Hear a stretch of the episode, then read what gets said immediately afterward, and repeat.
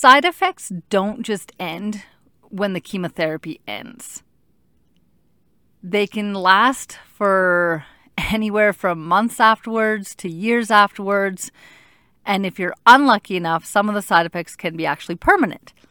So, right now, I'm done the chemo and I'm in the phase of still trying to manage some of the side effects. So, some of the side effects that have lingered and stayed on are the neuropathy. So, that's the tingling and the numbness in my fingers and my feet.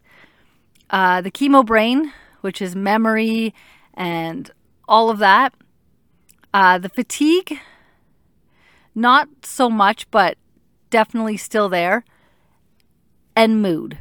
And the mood, I think, just goes into the whole frustration with the side effects. So it kind of goes hand in hand. So for me, those are the big side effects that have kind of lingered. I had this expectation that when I was done, I would still have the side effects. I was told they would probably last six months to a year. But I had this idea in my head that every day they would be gradually and gradually less. And so every day would be a little better.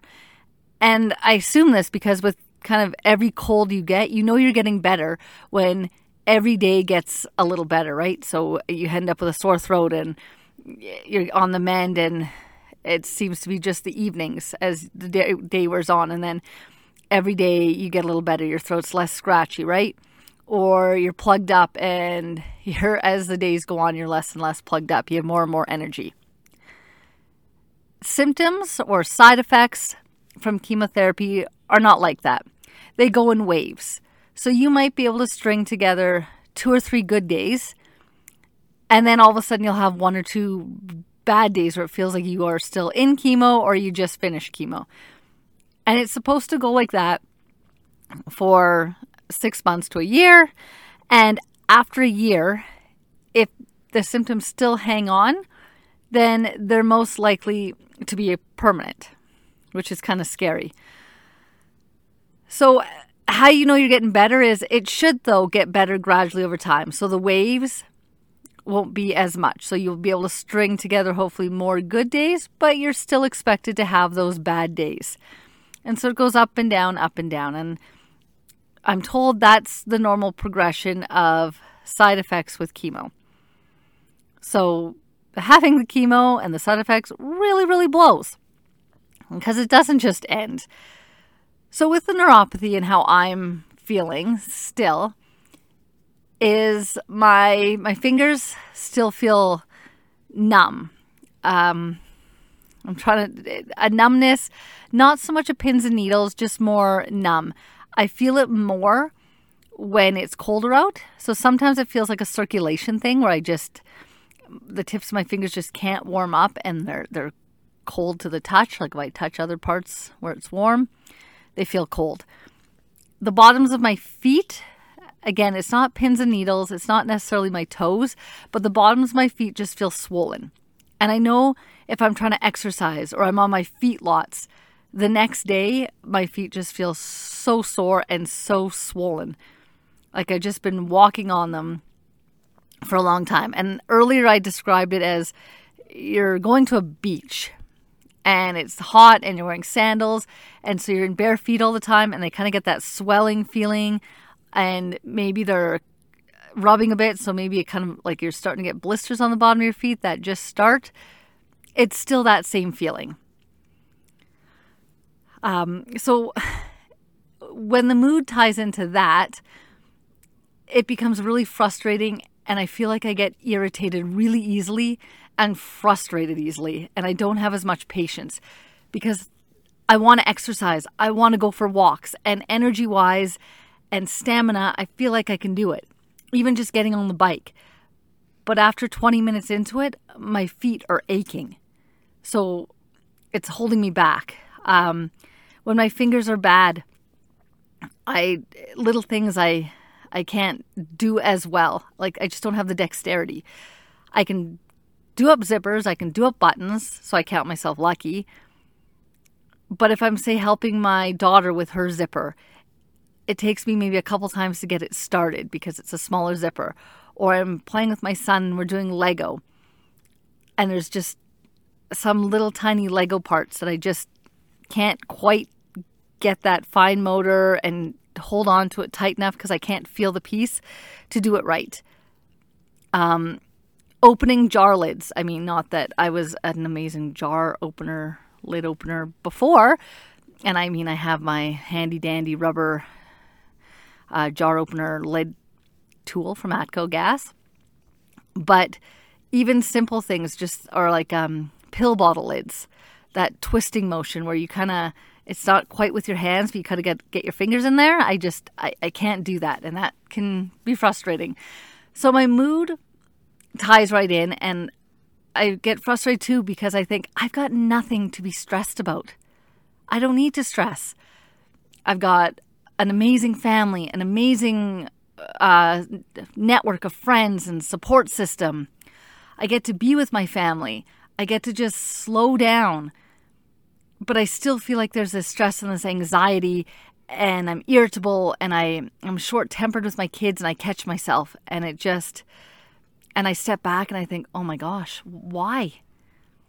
There's so many people that I've talked to or I've read and I heard about, and the big thing they say coming out of this is they sometimes the little things that used to bother them, they don't anymore. They don't take those things for granted.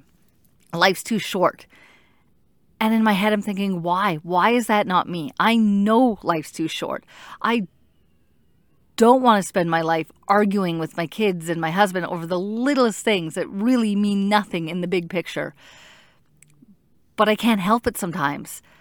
So, for an example, is I'm making cupcakes for my son's birthday, and he wants lightsaber cupcakes. So I had the red sprinkles and the blue sprinkles, and I was got the icing on, and I had them in bowls, and I'm dipping them to cover them with sprinkles. And I turn my back for a second, and my daughter, three year old, you know, wants to help. And she opens the green sprinkles and dumps them all in with the red sprinkles. And she's like, Look, Mama, I'm helping. And I just lost it. I just was like, I, I spoke to her sternly and I was like, No, I asked you not to touch and you're touching. And I just, and then it took me a bit for me to stop and think, why am I doing this? And so she's crying and she's, I sorry, mama, I sorry, mama, which broke my heart. And I had to stop and think, really? Is it a huge deal that she mixed sprinkles? She's three. She is three. Like, lighten up. It's not a huge deal. Take the top sprinkles out, pour some more in. Like, who cares? But the, in the moment, I was just like, I, I had this project. I, I'm determined to do it. I want to make this party perfect for my son, these cupcakes, and those little things. So I'm feeling this awful guilt and this stress that I just want to be able to let go. Um, yeah, so that's kind of the mood and the irritability. The fatigue, it's hard to really measure because I have two young kids at home. I have a three year old who doesn't nap anymore. She's that in between stage. So she might nap if she's super, super tired. And it, but it's not every day. It's like every couple weeks. If she does nap, there's no way she's going to sleep at night. And already she is does not need a lot of sleep. She is late, late to bed and early, early, early to get up. And that's always been her, and that's how she is. And I swear she's not my child because I love sleeping. Even before all this, I love sleeping so when I'm trying to measure fatigue, and that's they always ask, "How's your fatigue level? Like, uh, how are you on a scale of one to ten? Are you are you more tired?" Well, I don't even know what the norm is supposed to be, and they're like, you know, the the norm for you. Well, I have young kids, so is this pre young kids? Is it while having young kids? Because the cancer happened while I had a two year old, so it's right in the middle of having young kids and being tired all the time. I don't think I ever got to catch up. Isn't that the whole point? You have kids and you never know a good night's sleep again. And you wish you could take up all those naps that you refused to as a kid. And then with two young kids. So the fatigue level's really hard to measure. Could I use a nap every day? Of course, I would love to have somewhat of a nap every day. Um, sleeping in, is that nice? Yes. But again, it's like, do you get to bed at a decent time? Well, no, my kids go to bed late. And so the only time I have to myself or to get things done around the house without my little helper is after they fall asleep. So I get to bed later. Uh, do I run off seven hours of sleep? No, I've never run off seven hours of sleep.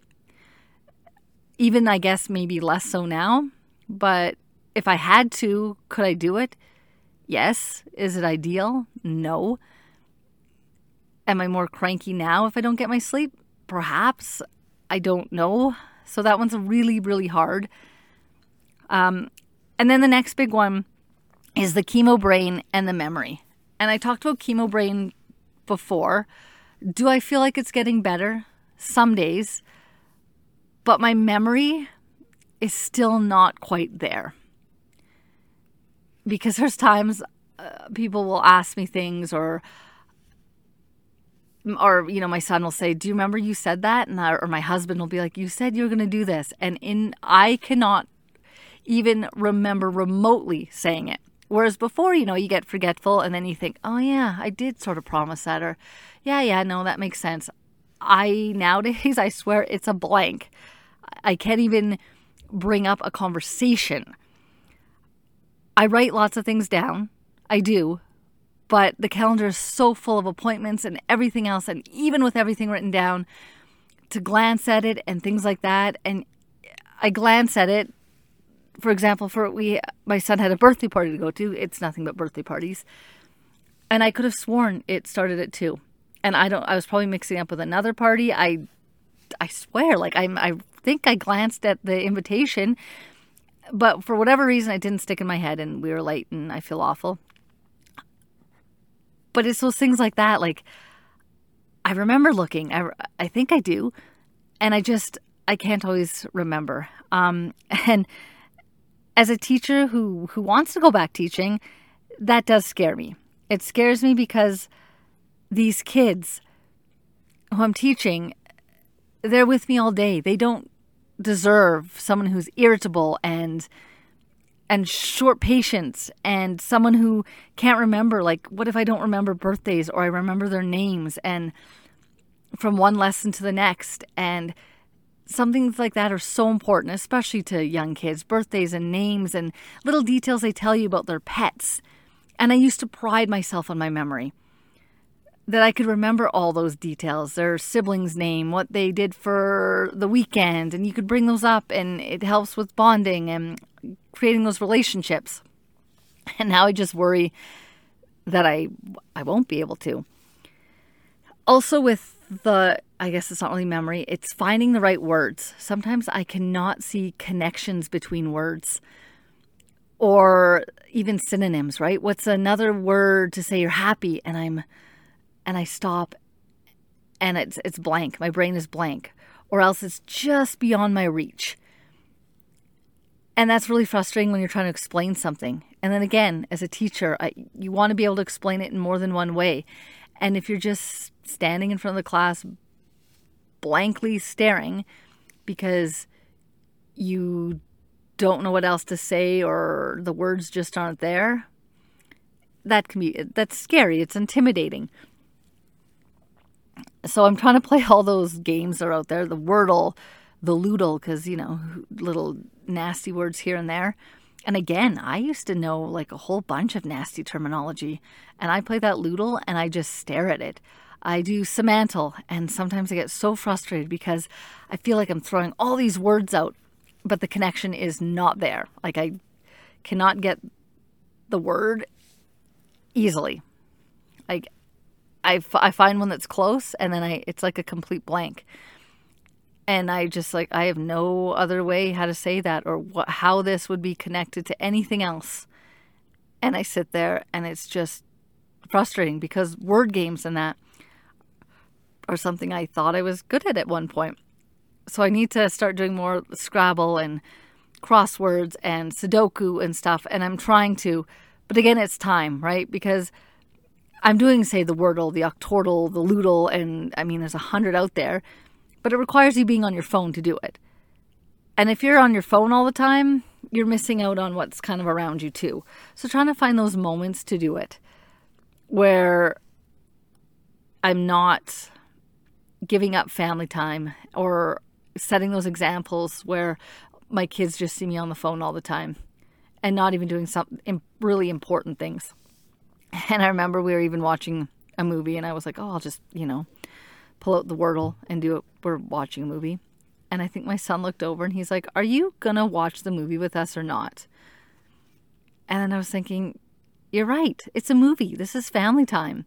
How many times do you go out and you see everyone on their phone when they could be conversing and things like that? So I, there's that when to do it and it's important. But again, so you're thinking, okay, I'll do it when my kids go to sleep. Well, there's a million and one other things that need to be done. And my brain's not the sharpest in the evenings either. So it's it's hard finding finding that balance. And then sometimes you play those games and like I said, when I just can't get the words, it's just more frustrating. And it's a huge blow to my confidence when it's like, you finally got the word in 142 guesses. And you're just kind of like, awesome. I am brilliant. So that kind of affects mood too. Makes me irritable and, and frustrated. And I've got this feeling that I just I want to go somewhere. I just want to drop everything and and go somewhere and and do something and see something. But I can't just do that. You can't I can't just drop everything. And to be honest, there's not much of a world to see right now. Flights are very very expensive so everything costs a lot of money. And do I bring my kids? Well, I'd like to, but then if I do it by myself, that's important too. Or if my husband and I go away and do something. But that means leaving my kids behind. And we have relied so much right now on family looking after the kids that I would feel so guilty and not fair if I was like, hey, and now do you want to look after my kids even more so I can get away? So that's, I, I couldn't do it. I just feel so guilty. And school and is so important for my son and these friendships, especially with everything going on in our home life. I want him to have good friendships and him to have structure. So I can't just pull him out in the middle of school and say, let's just go. Because right now he's doing so well. He's thriving and I he loves school. So I don't want to take him away from that. So it's kind of like, okay, maybe the summer we'll do something so it's like this this waiting of wanting to go and all these things holding you back and you just feeling cabin fever and anxious about it all. On top of that you're it's waiting for tests. I, I have to get tests every so often and waiting for them to call you to set those up. And i'm you know waiting for this ct scan and I can't go anywhere or book anything until the CT scan is clear. Because if it's not clear, then more chemo and everything like that, and then there goes your summer and the next however many months of your life or whatnot. So again, you're in this limbo of waiting. So some of the things, um, I'm totally shifting tracks here, but some of the things you can do about these side effects is I talked about how I wanted to kind of see a uh, naturopath. So for my neuropathy, I am going to do some uh, acupuncture for it. So I've got that set up, and hopefully it'll help. Um, I started taking B12, but then I stopped it because there's conflicting evidence. So there's some studies that show B12 is supposed to help with nerves and hair growth and all that after chemo, but there's a now new set of um, evidence and that has come out, uh, new research that shows that it actually can um, increase the chances of reoccurrence for cancer. It, the cancer cells feed off of it or whatnot. So I stopped taking that because there's no way I want to contribute to any kind of reoccurrence, especially if it's something that I know I can stop. So I stopped taking that. So that was kind of like a start stop thing. Exercise is another thing for neuropathy but again, I'm I'm trying, but my feet it's hit and miss. So again, that can be frustrating. The memory, I said I'm doing all those word games and stuff like that. The mood, that's more like your exercise and your yoga and your meditation. So I gotta I was doing really, really well on that when I was kind of going through chemo. But when I was going through chemo, everyone else was stepping in so I'd have time to do it. I'd have those times because they're like, oh, you need to sleep. So I do like a whole meditation before I went to sleep and a visualization. And now you're out of chemo, and it's kind of like, okay, you're out of chemo. You know, like we we've got our own lives. We we put our lives on hold for you, and I completely get it. And so now it's moving on. So those forced times that I had to do it, I don't have anymore. So it's again reshuffling and finding that balance as life moves on of how to incorporate all these positive things in your life and still have time for everything else. So it's it's going to take some reshuffling because I'm adding new things, but I'm also taking away things. So we're I'm not in the groove yet. As a family, we're not in the groove. We talk about how we want to do yoga. We do yoga and we're like, this is great. We should keep this up. And we'll do it for like 2 days in a row and then something comes up and then something else comes up and then the next thing you know it's been 2 weeks and we're like, we really should do yoga again. So, but onwards and upwards, uh, there's always room to start new habits and that's going to be kind of the next thing how to incorporate those all and make them last